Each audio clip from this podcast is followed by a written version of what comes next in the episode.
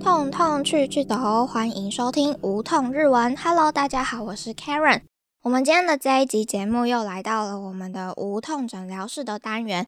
在无痛诊疗室这个单元，就会邀请到很多厉害的人啊，还有一些我的朋友来诊疗室跟大家聊聊一些跟语言相关的一些主题呀，还有内容，反正就是一个访谈的单元。那在这一集节目，我们邀请到了尤浩云老师来跟大家分享，到底该怎么样无痛学习语言呢？在这一集节目呢，参加了好好的 Podcast 串联活动。先简单介绍一下海豪是什么，怕有听众朋友们不知道海豪。海豪它就是一个线上课程的平台，可以在上面找到各个领域的课程去做个人的自我进修。也因为这样的一个串联活动，我刚好也以这一集老师分享的一些语言学习的方法为基础，写了一篇文章，不是节目的逐字稿。算是一个节目的重点整理。如果你想要看到文章内容有写了些什么的话，可以在这一集节目的资讯栏里面找到这篇文章的连结。那如果你有喜欢文章的话，也欢迎帮我分享给你的朋友们，或者是帮我拍手鼓励，谢谢大家。那我们就正式进入今天节目的访谈喽。无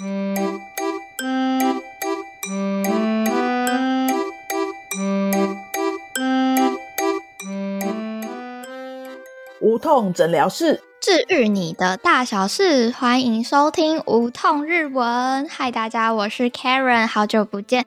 今天我们节目上呢，听到了不一样的声音，就是来到了有其他的来宾啦。我们今天的来宾是个师字辈等级的，又来到了一个老师，让我现在好紧张。那我们 今天邀请到的老师呢，叫做尤浩云，尤 Linda 老师。老师先跟大家说声嗨吧。嗨，各位无痛日语的听众朋友，大家好，我是尤浩云，尤兰达，尤兰达是我的西班牙文名字，那我就用西班牙文跟大家打个招呼，欧拉，欧拉，欧拉，我永远西班牙文只会欧拉跟 gracias，谢谢。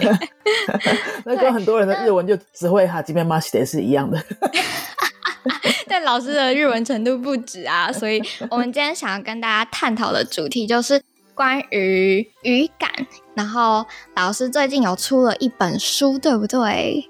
对，叫做《懂语感无痛学好任一种外语》，是一个谈语言学习方法的书。书名里面有无痛，然后我的我的这个节目里面也有无痛，然后我就收到出版社的邀约，觉得很有趣，是一个很特别的经验，因为。老师的角度比较像是偏向是语感，然后我自己觉得就是很传统的学外语的一个出身，就是我是日文系毕业的，然后学语言的过程中都是哇很痛的，所以才会叫无痛日文。但老师是真的在书中就提到了他学外语的各个经验都是非常快乐，会去自己去找很多的资源，很多的有趣的方式，让学语言这件事情变得很快乐的。那就我在你书的一开始呢，有看到老师最刚开始升大学的时候呢，是靠英文成绩进到辅大新闻系的。老师可不可以跟大家分享一下，这是一个什么样的故事？好啊，好啊。我高中的时候念那个台北的松山高中，在我那个年代啊，它是大概是第四志愿的高中，好像听起来是还有点厉害，对不对？可是我是有点过度幸运考到那个高中，所以那个学校其实我的能力是没有办法。升任那样子的竞争力的，然后我就只有靠着英文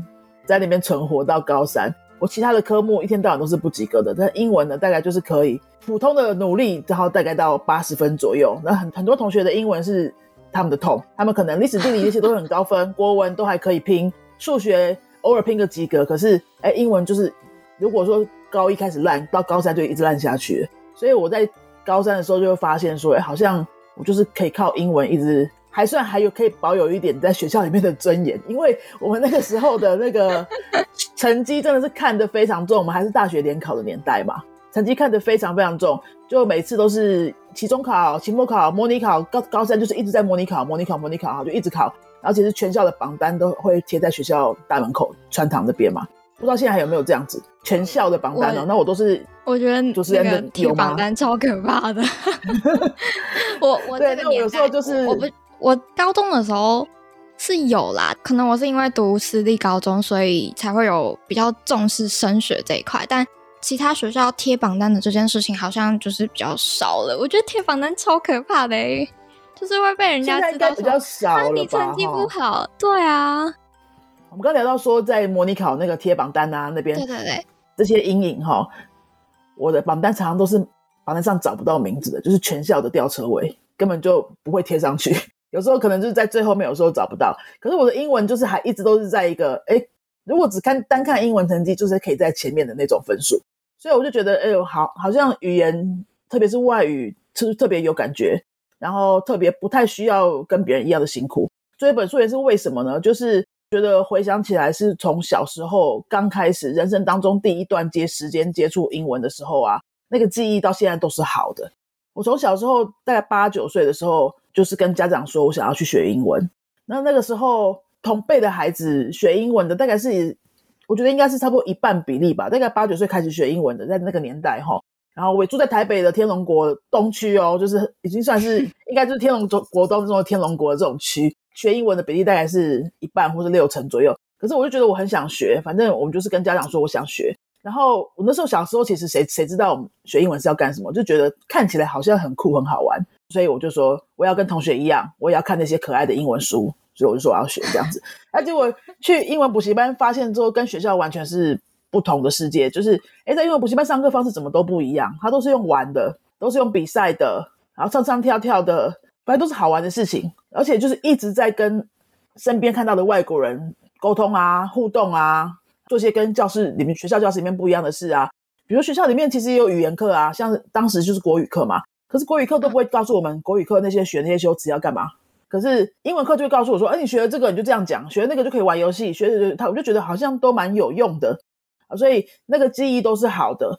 然后在英文补习班其实也没有什么打骂那些都没有，你没考好就没考好，然后大部分时间都是都是在玩当中学习，所以七八成的时间是玩乐开心的学习，然后可能一两一二成的时间是。呃，要写作业、要考试什么的，我就会觉得，哎，那可以啊，这个比例可以啊。大部分的时光都是正面的嘛，那偶尔一点点不舒服，就觉得可以接受这样子。然后我就一直觉得，哎，去那边都是很好的记忆，然后一直学学学到那个国中一二年级吧，等于差不多四五年的时间，我通通都没有间断。而且我是吵着跟爸爸妈妈说，就是我一定要继续学下去，就是我也不想请假，我就觉得太喜欢那个地方了。所以我现在回回想起来，就是为什么会。到现在为止，觉得学语言这件事情都是简单的，好开心的，然后不会觉得它很痛苦。然后，如果我现在临时需要学一个新的语言，我也不会觉得说天哪，那是那种不可能的事情。不会，因为从国小第一次接触的时候，就是哎，就觉得它都是很正面的东西嘛。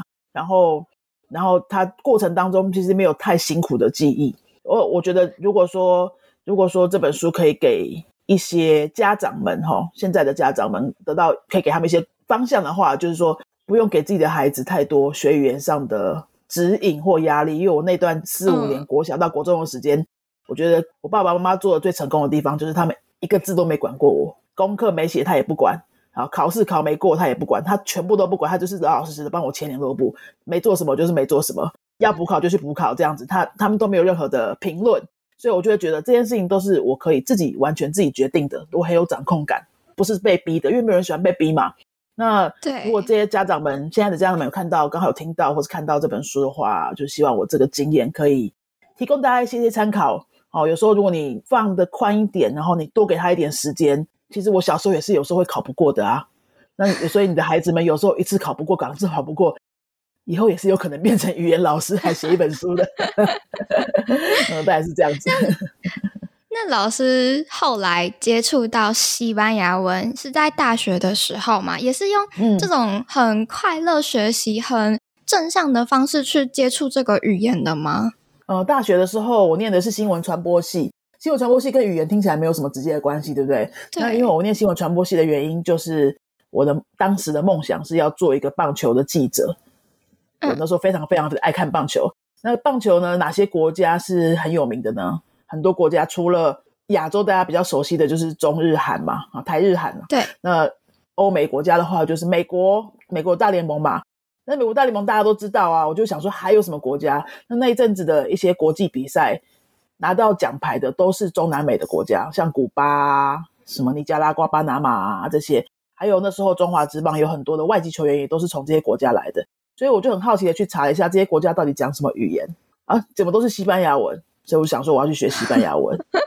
是在学校学西班牙文吗？不是，是在外面的补习班，台北外面找的补习班。既然是这种很热血的动机去学的，你看也不是考试，也不是升学的，所以我就会觉得那个没有痛苦的理由吧。你是想要看到，你想要看懂你喜欢的棒球，跟有机会，如果以后变成记者的时候，可以跟那些心目中的偶像球员采访，用他的母语采访嘛，是这样子的动机嘛？其实听起来有一点热血，对不对？很单纯的动机。对，超热血。对啊，所以那个不会就不会不太有什么痛苦的可能啊。可是你最后也真的实现了你的梦想，不是吗？你不是也到了外派到多米尼加，这又是一个什么样的历程、什么样的故事了呢？我大学毕业之后，的确第一份工作就做了棒球记者，短暂做过棒球记者。然后在那段时间也真的有机会可以用西班牙文采访一些外籍球员。就我觉得从大学那时候一个小小梦想后，真的有去努力学西班牙文，后来真的有实现。这个就是短暂的实现了。后来因为一些复杂的原因，反正就是没有做记者了。去多米尼加是怎么怎么样的一个机缘呢？就是我没做记者之后呢，我的接下来的一份工作是去美语补习班教书，因为那时候非常想要赶快存一点钱，然后那时候的情况是最容易找到的工作，就是在美语补习班教书，然后我也很喜欢，所以我就大概教了差不多四年。那在美语补习班的时间呢，就认识了很多外籍同事。因为大家知道美语补习班都有中师跟外师嘛，那这些外籍同事，我们变成好朋友之后呢，我们常常聊天，我就会观察他们的生活啊，我就觉得，嗯，他们为什么都可以用他们的母语到一个陌生的国家去生活跟赚钱呢？好像这样的生活蛮令人向往的，就怎么样可以用自己的母语就可以赚钱？那如果我们在美语补习班工作啊，哈，我们台湾籍的老师教英文，英文不是我们的母语嘛？可是我们赚的钱居然是那些外籍老师的差不多在一半吧？然后我们的工作是他们的两倍，所以我就觉得，嗯，那我我如果我可以去国外做当地的外籍老师，好像也蛮不错的。我就开始研究说，怎么样可以变成中文老师，然后可以去国外教中文。我就上了一个大概一百多个小时的师资班的课程，学习怎么变成中文老师。后来大概过了两年之后，就慢慢找，慢慢等机会，呃，发现了当时我们还是邦交国的这个国家叫做多米尼加。他们需要中文老师外派到那边去当去教他们当地人中文，那我我就去面面试了这样子。后来在那边待了两年半的时间。可不可以请老师跟我们分享一下多米尼加是什么样的一个国家？就我自己的印象，我会觉得它就只是加勒比海岛上的一个小国家，然后好像以前是邦交国，然后大概的既定印象就只有这些。就想说，老师既然在那边待了两年多的时间，那想必一定是有很多有趣的故事可以跟大家分享。他当时还是邦交国，然后我是二零零八年到二零一零年这两年多的时间在那边。它是什么样的国家？它是一个小岛，可是也比台湾大哦。然后它是在中美洲那边，中美洲加勒比海区。那大家想到加勒比海，第一个印象是什么？就是阳光、沙滩、椰子树，有没有？就是那个样子，还蛮梦幻的地方。就是你下班之后，哎，下班之后做什么呢？在台湾，我们可能去健身房运动，那他们就可以去加勒比海旁边的那个海岸线那边跑步，大概是这样子。好趣，然后就还 很浪漫的感觉，对不对？那就是阳光啊，哈，呃，旅行啊，这样子的生活这一部分当然都有。然后，可是我们要在那边长期生活，就不是观光客或是旅行者的那样子的概念了嘛。在那边长期生活，当然也有一些就是很文化冲击的地方啊。那我在那边是做中文老师，所以我身边的同事呢，只有另外一个中文老师也是台湾人，其他的同事全部都是当地人。然后我的学生当然也都是当地人，那整个就是用西班牙文在生活，只有在教室里面教中文的时候是讲中文。大家会不会很想念讲中文的时候？就是其实不太会，因为在教室的时间也蛮多的啊，就都要讲中文嗯。那边学中文的人算多吗？有越来越多的趋势啊，因为那时候有邦交嘛。那现在大家也知道，没有跟台湾邦交，就是跟另外一个地方邦交嘛，所以他们还是需要中文。也是。那你在那边有就是去其他的海岛旅行吗？我去附近的国家，巴拿巴拿马、古巴、哥斯达黎加这些附近的中南美国家有啊，有去旅行。然后他们都是一个调调。什么调调？简单说是非常懂得享受当下，然后不计划未来的这样子的民族，可能跟日本会差蛮多的。嗯，真的，这也是我们当时在讨论反杠的时候觉得很有趣的一个点。那那老师，你当初认识你先生的时候，因为你先生也是瓜地马拉那边的人，所以他们的民族特性也是是比较偏向是享乐主义。那台湾跟日本的关系蛮近的，所以其实我们的。呃，我们的民族特性也就是比较保守，比较比较想要存钱的这种想法，就是会希望延后去享乐的这两个差异。那您当初跟先生在相处的时候，有没有遇到什么就是会因为文化冲突而吵架之类的吗？吵架好像都不是什么文化冲突，诶，吵架都是吵别的耶。那 当初在跟他们相处的时候呢，就可能当地的人呢，有啊有啊，有些文化冲突，我分享几个。好，比如说我们刚第一个礼拜刚到那边的时候，你要安顿生活，你一定要去采买东西嘛，对不对？去一些小店啊，买买日常用品啊。其实我昨天在教西班牙文课的时候，才刚好跟学生分享到这个，这是蛮有趣的一个点，就是说我教西班牙文的时候啊。除了教一些单字、文法什么的，我们是不是也要教？不管你学西班牙文还是学日文，你一定要学他们的沟通模式嘛？好像日本人一定有日本人的沟通习惯啊，比如说可能就比较有礼貌啊，哈，要很前辈跟后辈的这些关系啊，都要很注意，对不对？那讲西班牙文的拉丁美洲人，他们的习惯就是说，他们没有什么先来后到，就现在就是跟我们刚刚提到的，很注重当下的享乐嘛，对不对？所以在沟通的模式上呢，也就是，哎，现在怎么样就我们就这样做。就像比如说走进一个店家的时候，他们的一些杂货店啊，或是小的商店啊，跟台湾比较不一样。台湾的便利商店会叮咚，然后你进去买东西，到走出来付完钱，你其实都不太需要讲什么话，你就东西自己拿一拿，跟日本差不多哈。东西自己拿一拿去付钱，就悠游卡一逼，就全部都结束了，对不对？你可以不用讲话，所以你不会讲日文，在日本生活其实好像也不会太痛啦。对不对？我自己去过日本几次，其实我去日本的时候一句日文也不会啊。很多年前去的都还可以，但是这样在中南美说是完全没办法的，因为你走进那个便便利商店，你就会发现怎么你都拿不到那些东西，它的东西全部都在店员的后面，都不是开放式的，所以你要什么都要用讲的。对，哎，那些主持人非常专业，因为你不是只要讲说我一杯可乐这样就可以。结束了，因为你要跟他 social 一下，你讲到重点了，就还蛮懂的耶。你不仅要 social，而且你要找到那个可以插话的时间，因为他们很爱讲话嘛，都很乐天、很吵，看到谁都可以聊天。那你走进店里的时候，他通常都会一群人在那边聊天，那些人都不知道哪里来，都没事做就对了，就是会在那个柜台那边一直聊天。所以你知道，如果你说你是按照我们台湾的习惯来，你就站在那边排队等他们结束，再看他要不要问你说，哎，你需要什么，要给你服务的话。那很抱歉，你应该是都买不到东西，你就一直都买不到东西。那应该怎么做呢？你就进去，不用管他们在做什么，就直接打招呼，然后讲个两句的 social 的话，哎，最近怎么样啊？哦，今天天气不错啊，什么就是讲个两句，让他知道你这个人存在之后呢，然后你再很大声的跟他讲说，一杯可乐，一瓶啤酒，这样子，哈，那，你觉得日本人做得到这样吗？是不是需要很多心理障碍？对啊，我不知道为什么，可能因为老师是学西文，也可能你在那边待有一段时间了，又又可能说你可能个性本身就是这样。老师给我的感觉也就是很，哎，我今天跟你说什么什么，你也会很开心的回我，很很 social 的感觉。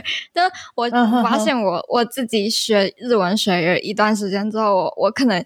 有一点点被日文影响了，我现在变得就是有点拘谨，我有点害怕，然后可能对长辈，然后我就会想说，我现在如果用很稍微没有那么尊重的字眼，比较像是朋友相处的话，会不会有点不太好？我就会开始在想这个。那老师，你有没有也是被西班牙文影响的地方吗？一定有啊，一定有。我觉得我在当地的那两年，改变我整个人的气场太多了。应该是整个都，整个都变身了，因为你在我去之前，其实也是算是有点小内向的人，就不会说看到谁就可以很自在聊天啊，什么没有，然后讲话也不是那种特别大声的，就一般台湾人的沟通模式啊。可是因为在那边，我刚刚分享的那一段，对不对？你我在那边第一个礼拜要去买东西的时候，我就发现我按照台湾人的模式，永远都没有人要理我，买不到东西。好，或者是你在路上要问路的时候，你也是需要这样子大声讲话。那或者是你在办公室里面，好，比如说几个同事在讨论什么事情的时候，他们是不会停下来等你，问你要不要发言的。他们是不会的，所以你都，如果你都只是在那边安静的等，说，哎，那现在有老师，请问你有什么看法？是不会有这种机会的。你就是要等到，其实你不能等，你随时想讲话就是直接打断他们，然后他们互相同步，都是在不断的打断对方当中做沟通的。然后我一开始观察的时候，我就觉得这样到底我要什么时候可以讲话？因为我会觉得打断别人不礼貌，对不对？那台湾人也会这样觉得啊，打断别人不礼貌啊。那我可能就是要等到，比如说他就算他没有 cue 我，可是我可能要等到。他们中间出现一个半秒、一秒的空档的时候，有没有？好，那呃，我就说，哎，不好意思，那我讲一下。我跟你讲，没有这种机会，所以要变得要训练自己，就是厚着脸皮去打断他们。可是他们没有人觉得你在厚脸皮，因为大家都这么做嘛，大家都这么做。然后，而且我是在当地的外交部教他们中文哦，所以外交部里面是什么样的人？是外交官、大使，还有一些公务员嘛，其实都是算是素养蛮好的人。在当地来说，素养蛮好的人，就不是那些，呃，都是有受过教育的人。他们也是这个沟通模式啊。那比如说，我们课后跟同学讨论说，哎，期末的时候带大家一起去中国餐厅吃饭，那可能大家就要约啊什么的。每次在一起决定一件事情的时候，都是这个沟通模式。然后有一次，我就真的觉得。我在那边站了半小时，居然没有一个人要问老师，请问老师有什么意见？就我是老师哎，然后，然后，然后我就觉得，哎，请问是谁？什么时候要让我讲话这样子？然后我就问那些学生，大概那个班级，我记得有一半都是外交官，就是官字辈的那一种。你们什么时候要让我讲话吗？你们刚刚都同步三个人同步在讲话，不是三个人同步就四个人同步，你们到底是怎么听懂对方的话？然后他们就说，他们也笑，因为他们已经学了中文一阵子，大概也知道我们的模式是不太一样的。然后他们就说，啊，对啊，我们讲西班牙文之后就是会变成这样子。老师你就随时打断我们没有关系的，这样子。好可爱哦！那你在那样子的生活环境当中，已经过了两三年的时间，你整个人的气场当然会不一样啊，然后你的讲话的调调啊，好，整个气质就会不一样了。我想问，在西班牙文里面，关于。敬体，或者是像字文里面的那种谦让语跟叮咛语，这种很多的很多面对不同的人，又用不同的说话逻辑，在西班牙文是有的吗？还是也是比较少？那种敬语的，我觉得是不算不算有，可是它是用另外一种模式来表现尊敬，就是它的动词变化。欧洲语言的动词变化。它是按照人称来变的，比如说我吃饭，你吃饭，他吃饭。那日文什么是什么？食べます，对不对？不管是我你他，都是食べます，对不对？对。那可是中文也是嘛，哈，我吃饭，你吃饭，他吃饭，吃饭这两个字都是长一样的。那西班牙文跟其他欧洲语言呢，大部分都是六个人称的变化，所以我吃，你吃，他吃，我们吃，你们吃，他们吃，都是六个不一样的字。那其中呢，有很多不同的变化。 它有一些规则在里面啦，就像什么 tabe mas tabe masho tabe masta，那也是有规则的嘛。呃，西班牙文跟其他欧洲语言，它就是有你跟您这两个不同的变化。所以在它动词长什么样子，它用哪一种模式的动词讲话，我就知道他在跟我讲你或是您。我觉得这个是应该是最接近什么所谓尊敬的那些语言表现。那那个西班牙文里面的不好意思这个词常用吗？像日文里面就超常用，几乎你去。干嘛？你第一句话都一定会是 ano smimasen 点点点，没有日文那么常用，绝对没有。那也会用，比如说你问路干嘛的时候，开头也是会。像台湾，其实前面前几个月，我记得网络上有流传一些文章啊，就是台湾已经有点滥用那个不好意思啊，有没有？其实不好意思的时候，就是你 你很好意思的时候，你才会讲不好意思，就是你很好很好意思去麻烦别人，你才会讲不好意思。也是。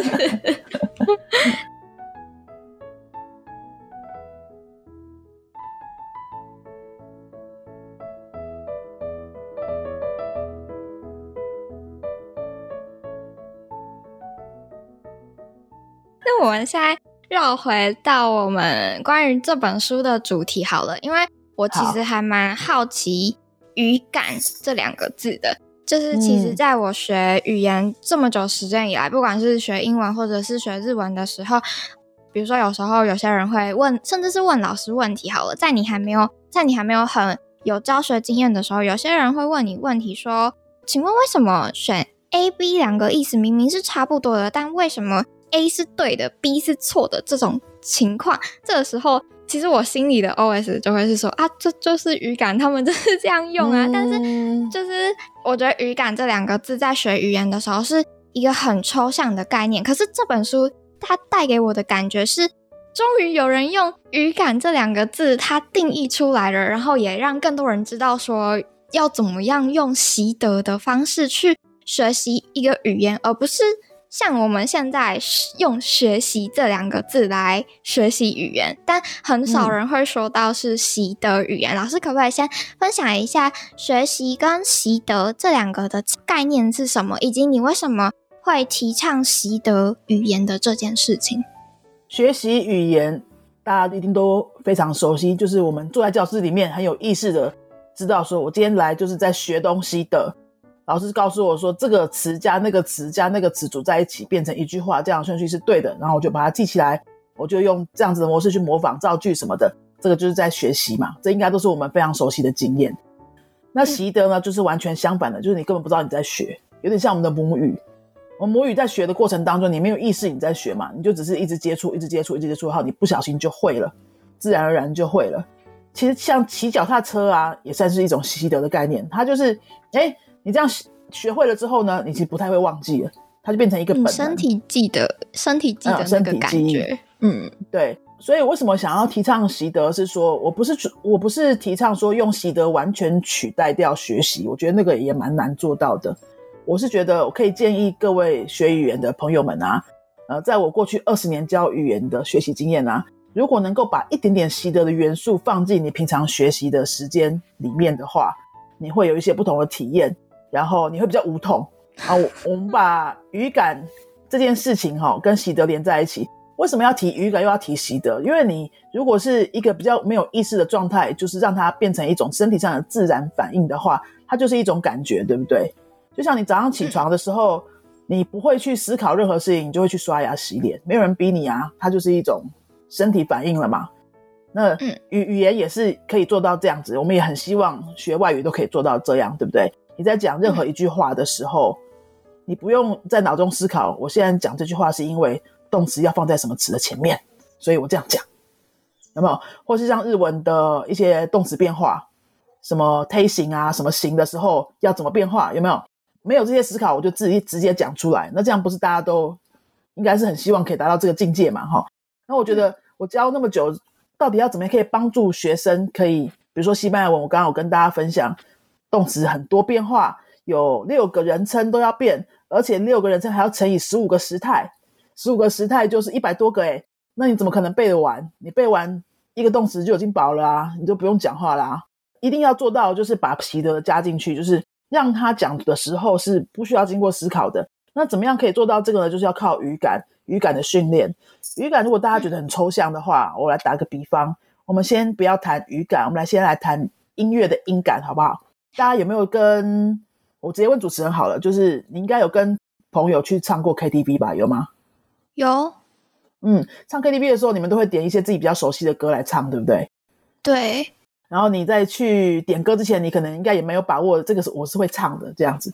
然后你听到朋友唱的时候啊，如果朋友唱的是你熟的歌，你能不能够听得出来，他今天唱的是大部分都是对的音，或是他有走音？听得出来，一定听得出来，对不对？可是你有没有学过音乐背后的道理呢？比如说，呃，那个这首歌是 F 大调，那首歌是 C 小调，或者是他刚刚唱走音的地方是因为他。多了半音或少了半音之类的，没有那么专业，你应该不太可能去想这个，对不对？可是你就是直接，你就直接听出来啦。大部分人也应该都直接都听得出来啊。那个就是音感嘛。那音感是怎么来的呢？我们也没有学音乐理论啊，我们也不需要知道那个音是切分音还是四分音符还是什么东西，通通都不需要知道。你就是知道他唱对唱错，那个是音感。那是音感是怎么练来的呢？一定是因为你听那首歌听了超多遍。那个次数已经多到变成你的身体反应了，所以你就有那个感觉了。那么语言有没有办法做到呢？我觉得也是有可能的，只是我们忘记了那个做法是什么，因为我们都被学校的教学模式绑架很久了。学校教学模式没有这样子训练过我们，我们就是坐在教室里面很有意识的学。老师说背这些字，我们就把它背起来。然后老师说这些动词是这样背的，我们就把它背起来。然后考试的时候，你就是要会配合，要要刻字，要干嘛干嘛，那个都不是在考语感，那个是在考记忆或是理解嘛。嗯，所以语言可以怎么样做到这个呢？跟那个听歌差不多的感觉，就是你要把一首歌练到很熟，熟到说，哎，别人唱走音，你马上就听得出来。你是不是大概会听个几十遍之类的？可是你在听的时候，你没有在认真的学，你就是这样子轻松的听而已。然后你一边听，你可能会跟着想要唱，然后你可能一段时间就是听那一首歌或是两首歌，所以它是有范围的。它不是像我们平常学语言的时候，今天听什么科技新闻，明天又听旅游新闻，后天又听医疗新闻，然后我们就说，哎，新闻好难，我们都听不懂。你没有听不一样，当然听不懂啊。可是如果说你把它变成一首歌的概念的话，哎，你这首歌你要听个二十遍，你会唱，那你这个新闻可不可以听二十遍？你就是不要去想它背后有什么文法，背后是剧情长什么样子，它这个字为什么摆在这边，你就是听，然后跟唱歌一样的模仿它就好了。那我没有说文法单字那些不重要哦，不是哦，我是说把这样子的练习方式加进来，你原本在接触这些语言的练习时间，把这个元素加进来，然后你可能分，比如说你每天假设有。三十分钟再给日文好了，你可以，嗯，你可能给分十分钟，分十分钟给刚刚我说的这样子练习方式，每天就分这个十分钟，然后你累积一段时间，你看看你会不会有预感？我想一定会有一点感觉。非常认同这个老师书上有提到那个三十分钟的学习方法，大家想知道的话，赶快去买书，真的会让你受益良多。老师花了。大概有二十多年的教学经验，浓缩成这一本，你只要花个两三百块就可以买到人家二三十年的经验。我真的觉得超级值得，我超，反正就是超级推荐，真的真的。刚刚老师提到了这么多，就是关于呃习得的概念带到学习语言的这件事情上，我想请教老师，你其实有在学日文，你是为了？呃，你当初学日文的原因，是因为想要更知道学生在学习语言的痛处，所以才也间接的学习日文，对不对？不然，其实你在待了那么乐天的国家，学了这么乐天的语言，然后学日文一定超痛苦的，对不对？要什么丁宁体，然后然后什么对不同的人又要有不同的说法。那你在学日文的途中，其实就是一定也是很多卡关，对不对？这个老师书上也有提到，我觉得这点很有趣。那老师到后来，你超酷，你真的是我听过学日文学，就我听到这么多人学日文下来最酷的一个经验。你直接跳过五十音，然后你就直接开始去学这个语言，直接从对话开始。我真的超佩服你，你怎么可以这么有勇气的就？在完全未知的这个状态下，就去学一个新的语言，你可不可以跟大家分享一下这样的一个学习历程？好啊，学日文一开始的动机有也很多啦。刚刚主持人说到的，呃，想要了解我的学生的痛处，这个也是有，因为我很想要了解，说我学生在学陌生的西班牙文的时候，而且我也有教外国人中文嘛，那外国人在学中文的时候，他们也是很陌生，就从零开始摸的时候，下这种瞎子摸象的状态，我要。自己能够去体会，而且要不断的重复体会，可能每次两三年，每隔两三年就要再去感受一次。我在教学的时候才会比较有同理心，然后可以去更新我的教学方法嘛。那我就自己也给自己设定，每两三年的都要接触一个新语言。为什么这一次选日文呢？是因为其实我大学，哎，不是研究所，大概研究所那个阶段呢，我从小也很喜欢看哆啦 A 梦啦。那哆啦 A 梦不是日本的吗？童年。对对啊，然后我就觉得，呃，我这么喜欢哆啦 A 梦，然后不会点日文也是蛮可惜的。然后日本又这么近，旅行又很方便，我去了两次也都蛮喜欢的。然后我有很多日本学生跟我学中文的，所以各种接触，我就觉得说学一点点呐，至少学个一点点。而且它不是 A B C 的字母的那种欧洲语言嘛。我其实现在学欧洲语言就已经不算是学新的语言了，因为西班牙文、法文、葡萄牙文这些都是意大利文，都是都是一家人。我在学他们的时候，已经不算是学新语言了，可能就不太。不太有那个我想要从零开始的那种目的，就达不到了。那我就觉得好学一下日文。其实从研究所开始就去学，就去补习。然后大学好像也偷偷补习过，我有点不记得了。反正就是补个一期，就是没有下文了，或是一期都没有上完。那因为一直没有上完，然后我到最近大概这四五年又想要去重新接触的时候，我觉得又啊又是从零开始啊，没什么好选的，就是从零开始。然后再去找补习班、找老师、找家教，每个人都是叫我学五十音。有的补习班呢，五十五十音就可能教个四堂课、八堂课之类的。那五十音教学的过程当中呢，大学的时候我比较看不懂。那时候谁会去评断说这个老师会教不会教？因为学生也没什么资格评断嘛，哈，就学。可是后来因为我已经有教学经验了，是语言教学的经验，所以大概就可以看得出来那个教学方式是不是我能够吸收的。我去接触过的四五个语言补习班，全部都从五十音开始教，而且方法都差不多。它就是五十音的卡片，对不对？卡片这样一张一张的换，然后每个五十音都带着你写一下，可能笔画会写一下。那每个五十音就会给你一个代表的单字，比如说啊就是什么单字，一就是什么单字这样子。那这些单字互相呢都没有关联，它就只是代表五十音的那个发音而已。然后我们就要把那些字背起来，把那些五十音的符号背起来。隔一次上课的时候就会考听写，那个老师就是说那个五十音是什么音，比如说他说一个 li，然后我们就要写出 li 这样子。嗯，那我就一直去反思这个过程，为什么我可以觉得这么痛苦呢？我明明小时候学英文开心，后来学西班牙语很开心，为什么这个日文会搞成这样呢？然后我大概到第三堂课、第四堂课，我就是非常的不想去，跟小时候学英文那根本就是不一样。然后我就觉得这个五十音的方法应该是对我来，起码对我来说是有问题的。我我就是背不起来嘛。因为它是一个单独的资讯，它互相没有关联，它也对我人生当中也没有任何意义，它就是一些符号而已。嗯，我想要赶快开始讲话，然后因为我多少也看过一点点日剧啊，或是哆啦 A 梦啊，或是台湾多少都接着接触得到一些些日本人，或是去日本餐厅啊那些，你会一些基本的短句子什么哈，这边马西点些你都听过对不对？有一次上课的时候，老师可能就是拿了一个一个词卡吧，反正看起来很长，大概七八个。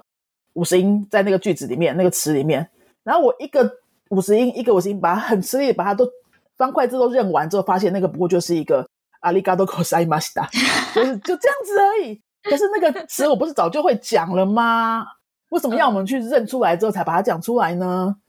哦，然后我就觉得，嗯，这个方法有问题啊，所以我就想要试试看，说能不能跟我在教外国人中文的时候一样。我我教外国人中文的时候也没有从字开始教啊。也没有从发音开始教啊，我们第一堂课就是在说话啊，用有系统的方式说话，层层堆叠上去，它就可以成为一段小对话。这过程都是不需要文字的，这些外国人就会很有成就感，他就会继续学。他可能学了十几二十个小时之后，他觉得说，嗯，我现在应该需要一点文字来辅助我的记忆了，所以他才开始学文字。那日文可不可以做到这样子？我觉得应该也可以。而且我们这么我们在台湾其实是非常有日文环境的，我觉得那个障碍是更少的。所以我就很想要找到一个可以直接教我说话的日文老师，然后我发现我找不到，我大概又在各个平台上面试了七八个不同的日文老师的试上课，每个平台都去试，然后我也花很多时间去看那些老师的教学简历、他们的网站什么的，每个人都说自己会很活泼啊，很活泼的教学什么没有，可是大家都叫我背五十音，然后或者说你五十音没有背好，你没有资格学下面的东西，这是基础啊。好，就就是你知道日本人，我不知道，可能就是很很比较注重这种顺序跟 SOP，从字母开始的人，嗯，对。后来我就在我自己的部落格上写出这段经验之后，哎，终于可能就是宇宙有听到我的订单，所以 我就我就终于碰到接触到了一个可以从对话开始教的日文老师，我就直接跟他说，我想我的试上课我想要学自我介绍，那我我的五十音还没有背熟，可是我们可不可以先从自我介绍开始？你这样都不会很害怕？说就是你连就假设你听到“阿里高斗”这四个字，那你这样四个字你都不会写，那你要怎么拼出来去注记下来说这个就是那个意思呢？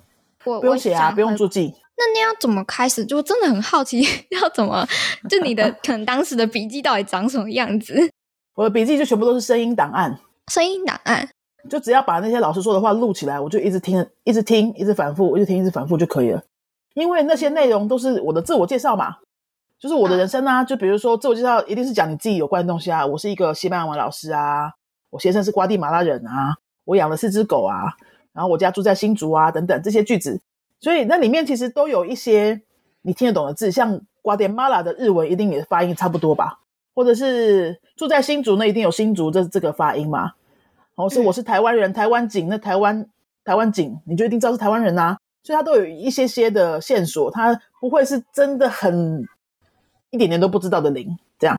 所以就从那些线索去累积，把它变成短句，再把它那我短句再学会了，再用这个短句的基础去学长一点的句子，再慢慢把它扩大。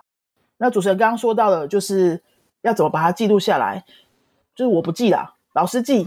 那老师记，他当然也是用五十音把它打出来，可是上面可以标英文字母的发音嘛。如果真的要的话，不过我都没有在看呐，我都是直接听老师录的音档，或是我们上课的时候就是把它录音起来，我就直接听那些东西，然后去反复听，反复跟着反复，然后只要其实只要是那个嗯教学的顺序是有逻辑的，而且是一直。用你原本会的东西去堆叠你新的不会的东西，那个顺序有设计好的话，它是可以很顺的让你记起来的。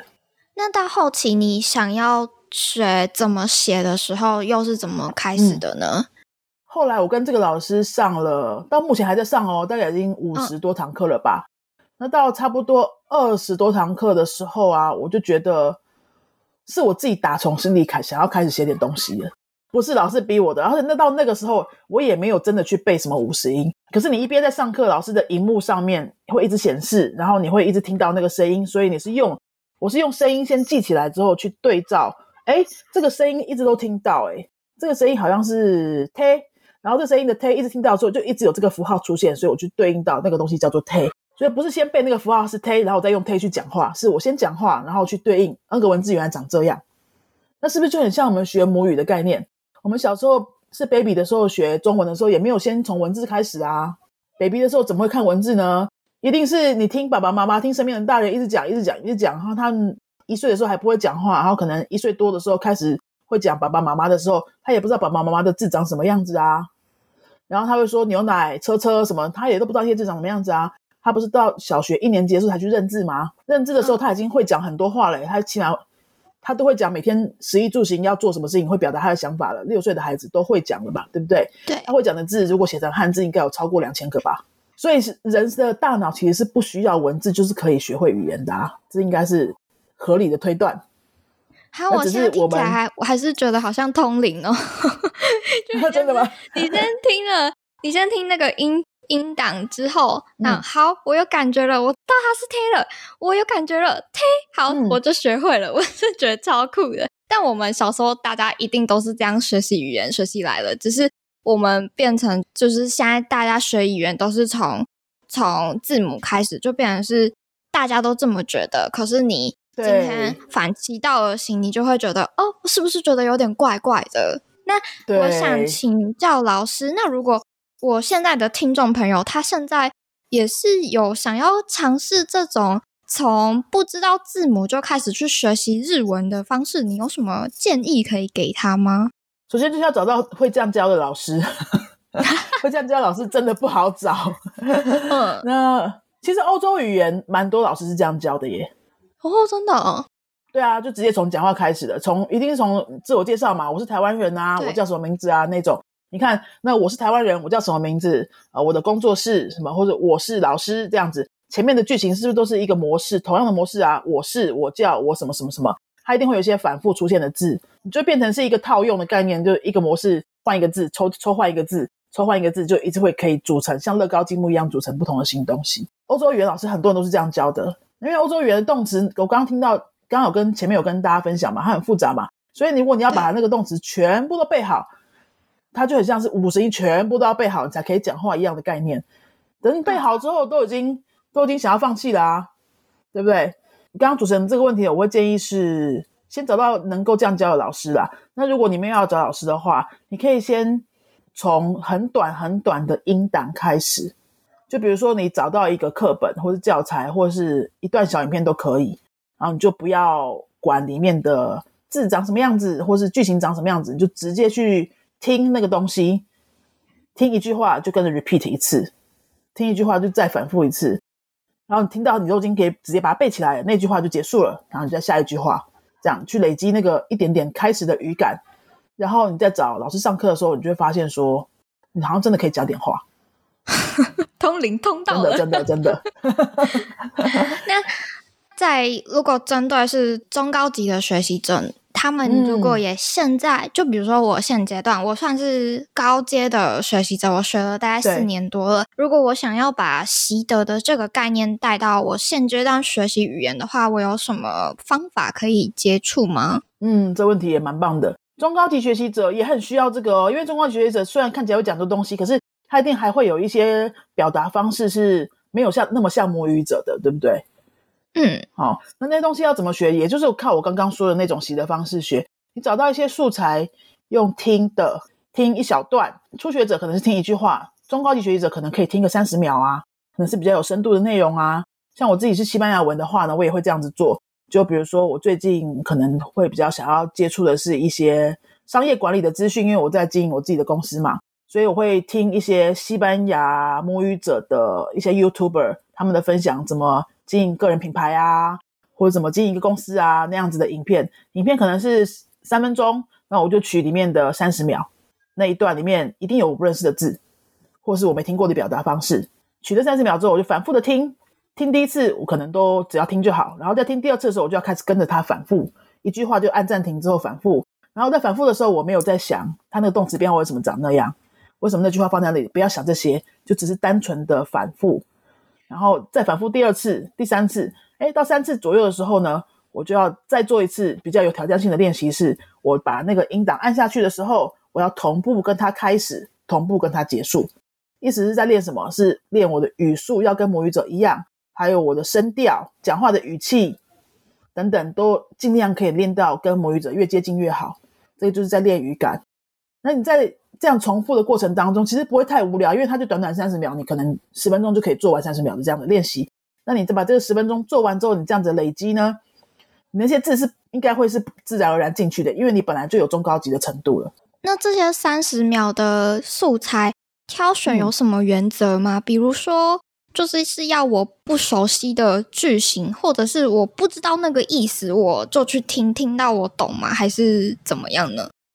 我会很建议，就是一定要找内容是你有兴趣的那种素材，是你生活上需要的。像我刚刚说，我是因为经营自己公司的需要，所以我会觉得想要听听看不同国家的人是怎么经营公司的，我就我就会选那样的素材。那比如说你没有像我这样的需求的话，你可能也会喜欢哪一个明星啊，也可以吧。好，哪个你喜欢哪个明星，你就找他接受采访的那些采访的影片呐。好，就学学你的明星讲话的语气，应该是蛮幸福的一件事吧。对啊，假设你很喜欢足球，好了，不是也足日本足球明星也也蛮多的吗？好，你很喜欢足球，然后你你找一个你喜欢的足球明星，他接受采访的影片，然后你去模仿他讲三十秒，他里面的东西。讲三，哎，那你那个模仿。你那个模仿累积起来之后，你是不是以后就可以跟日本人聊足球？你就有一些新的句子可以讲了呢？那这个三十秒是要选自己不知道的吗？还是要选知道的？觉得要选那种你大概听得懂七八成，然后有两三成是新的这样子的难度哦。因为你全部都不知道的话，你模仿起来会很有挫折感吗？也是。那这个比较偏向是增加口说能力，对不对？就是这种口说能力啊。还有增加你那个单字量啊，很多人都不是都会说单字要背多了，你才讲话比较有东西可以讲吗？我看单字到中高级没有在背的啦，其实在初级也没有在背什么单字，我都不建议学生背单字。不背单字要怎么讲呢？就是靠刚刚那样子的练习过程去累积的时候，你是自然而然把那些有意义的资讯整片的记起来，不是去记单字。那你其实你都可以反复那段东西的时候，你单字怎么可能会没有记到呢？应该就是顺便就记进去啦。对你可能不会全部都记到，可是你是记整片的那个表达资讯，对啊，所以你刚刚说的那个问题是，哎，这段过程我到底练到了什么？练到语感，练到表达模式，练练到呃表达语气，然后跟母语者一样的表达方式，然后这个过程当中，因为你已经反复那么多次了，这些单字它是自然进去的，那里面一定是有一些完整的句子嘛，那些句子你可能没有学。那个句型文法为什么长那样？可是你已经很会讲啦，因为你都模仿那么多次了，所以你再用你的学到的这个东西呢，再去回到文法书。如果你还是想要知道那个文法的话，再去回到文法书去对应说，哦，原来这个框架是这个东西，你就已经去印证了，这就是这个文法。那这个文法你当然也就学会了。可是我们以前的方法不是这样，对不对？我们是先告诉你这个文法公式长这样这样这样，然后你就是给我硬套去讲出一个怪怪的，也不知道用在哪里的句子。可是它符合那个文法模式，有没有常这样学？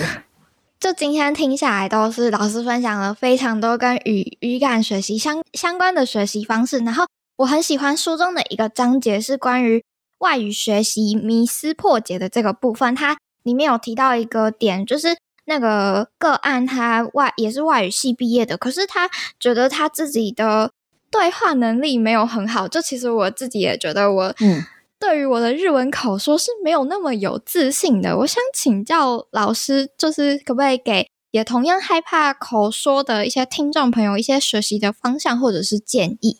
如果前面刚分享的那种语感练习法，你真的有听进去的话，然后你你就愿意做做看的话，做一阵子，你就会发现你没有那么害怕讲话了。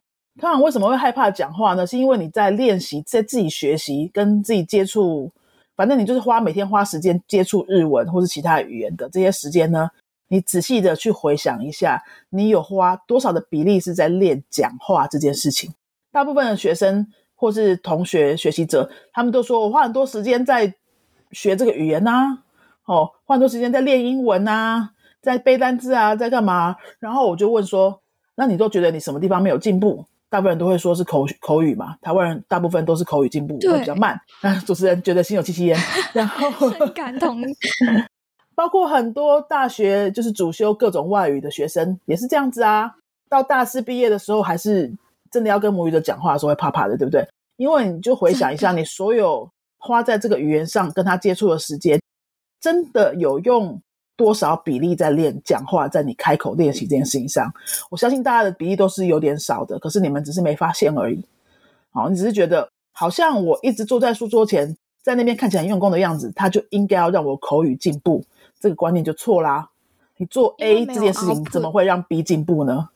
哦，你买凤梨回来就不会变成苹果汁啊，就不会这样子。也是。好，所以如果你想要口语进步呢，做什么？你就是哎，刚刚说的那个语感练习法。你试试看，好，然后你如果说有很重要的场合是你需要讲这个语言，你需要跟很重要的人讲这个语言，是要运用到你的口语能力的。那么你不要让你的第一次就直接面对这么重要的场合，你要让这个重要场合经过练习，对吧？所以你可以先找一些没有什么紧要相关的人跟你做练习，好，比如说是镜子里面的你也可以，或是手机的摄影机也可以。你对着不同的环境、不同的对象，就一直要讲话。然后你可能要再找一个，比如说网络上的便宜的那些辅导老师啊，哈，语言老师啊，或者是你的语言交换对象啊，或者那些不重要的对象，去这样子练胆量，反复的练完胆量之后，哎，你突然有一天真的要用这个语言去做什么的时候，你才会觉得，嗯，我现在是准备好的状态，非常的实用，分享给大家，希望希望可以开到开到一些打开一些迷失啦。好，我长智慧了。那最后呢，就是想要请教老师，在学习语言中呢，你其实你老师已经学过很多语言，比如说西班牙文啊，甚至是欧洲语系的语言，还有甚至是日文跟二文，老师都有去尝试。那在学习语言这些这件事情，有带给老师什么样的启发跟改变吗？以及最后想要请老师跟大家分享，你这本书想要带给读者些什么呢？学语言带给自己什么启发、改变很多哎。那我我觉得讲一个最重要的，就是我会很能够接受，说有世界上有很多事情跟很多人，他们做事的方法不同，行为模式不同，很多的不同，它都是有道理的。像比如说前面我跟大家分享过，在多明家的时候，他们是怎么样的沟通模式？没有人在等你开口讲话，你就随时打断别人，这个就是对的沟通模式。可是你这个在台湾根本就不可能，在日本更加不可能，对不对？所以如果我们都在一个单一的文化下成长，然后我们只接触自己的语言，或是只接触一个外语，我们就会以为说全世界的人都是这样过日子的，他们都是这样子的价值观，很自然而然嘛。那如果你接触的语言越多，你就会越有机会发现说，原来那样子过生活也是可以的，原来那样子的工工作模式也是行得通的，就没有什么唯一的标准，所以你自然而然就会比较有包容力。然后比较有同理心，做事情跟人生规划上也会比较有弹性，就什么都是有可能的。这些都是从语言得来的。然后我觉得很多人可能就只会把语言的学习停留在说，呃，我去考个证照啊，然后背多少单字啊，文法怎么样啊什么的，或是讲的好像很厉害的样子啊。我觉得那个当然都是很好的，可是它背后还有很多我们看不到的价值。就是你在选择一个新的语言的时候，哎，你可以不要只有想说我要拿日文去工作。我要拿日文去考证照，而是哎，我从学日文的时候又看到了什么样我以前没发现过的价值观，然后或者是我可以透过这个语言去得到一些别人得不到的资讯，直第一手消息的时候，对我的人生是有什么样的帮助？这个我觉得可能会对整个人生会会更有影响力一点呐。那如果说嗯接受这样子的说法的话，你也不用很拘谨说，哎，我我学完英文，我顶可能我们的听众，哎，也都是接触日文，然后英文和日文都没搞好了，我哪有什么资格去学新的语言？我觉得不是这样子，就是学一个新的语言不一定是要把它拿来干什么用的，而是它就是帮助你开眼界，它帮助你有一些不同的价值观、不同的 input 那种大脑的刺激啊，或是跟人的对话啊，或是我刚刚提到的一些包容力跟弹性啊，或是创造力等等，那个通通都会有帮助。所以不要小看了学一个新语言的可以给你带来的收获。真的非常感谢老师今天掏心掏肺的分享。那如果大家有兴趣，想要更知道更多关于习得语言这件事情的话，甚至是你想知道真正的无痛日文到底是怎么样回事的话，记得要去购买老师的书，叫做《懂语感无痛学好任意种外语》。今天非常感谢老师来到我们的无痛诊疗室。如果大家有喜欢的话，就记得可以去 follow 老师的一些老师的一些 Instagram 或者是 YouTube 之类的，我都会把资讯放在下面的资讯栏。那最后呢，老师最近有什么计划可以跟大家分享吗？呃，继续努力的跟我的日文老师用没有文字的方式 无痛学日文。这是我今年今年希望在年底之前，日文是真的可以自己拍出一段影片讲一些东西。好，然后当然也是。然后谢谢谢谢，然后另外就是继续写我的西班牙文教材，或是在发展我的下一本跟语言学习有关的书，再跟大家分享。好，我期待老师的新著作。那以上就是我们今天的无痛诊疗室啦，大家拜拜。谢谢，拜拜。谢谢，拜拜。